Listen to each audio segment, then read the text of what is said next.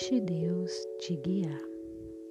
Hoje eu gostaria de compartilhar uma meditação que fiz no livro do 1 Crônicos, capítulo 28, versículo 9.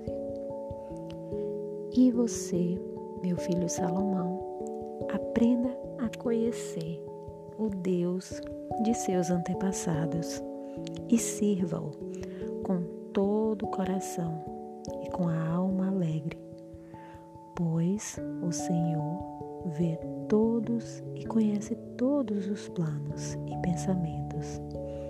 Se você o buscar, o encontrará, mas se você o abandonar, ele o rejeitará para sempre.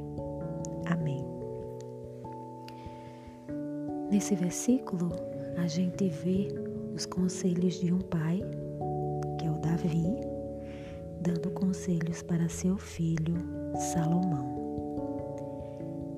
Ele coloca para Davi, e isso me chama a minha atenção, quando ele primeiro apresenta para Davi, ele fala: aprenda a conhecer a Deus.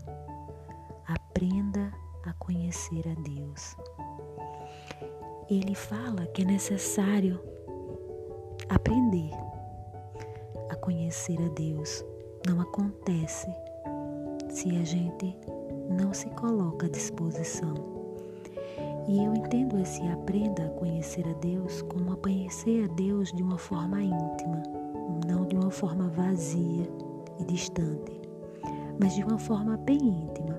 Assim, quando a gente conhece alguém tem interesse por esse alguém, a gente não conhece essa pessoa superficialmente, a gente vai mais profunda, a gente quer saber mais detalhes, a gente se abre mais para essa pessoa e aí torna um vínculo com intimidade. E então ele fala primeiro para que o seu filho Salomão aprenda a conhecer a Deus com intimidade. E aí no próximo ele, porque ele fala isso antes de até pedir para que ele sirva, porque antes de servir, eu preciso saber para quem eu estou servindo, né? Então vem a necessidade de conhecer a esse Deus. E aí ele fala: sirva a Deus. Então, primeiro eu preciso conhecer a Deus para que eu possa servir a Deus, né? Sirva a Deus. E aí, logo depois, ele fala que nesse sirva a Deus, eu não posso servir de qualquer jeito, ou eu não posso servir do meu jeito. É preciso que seja com todo o meu coração. É preciso que seja também com alegria na alma ele fala. Por que de todo o coração?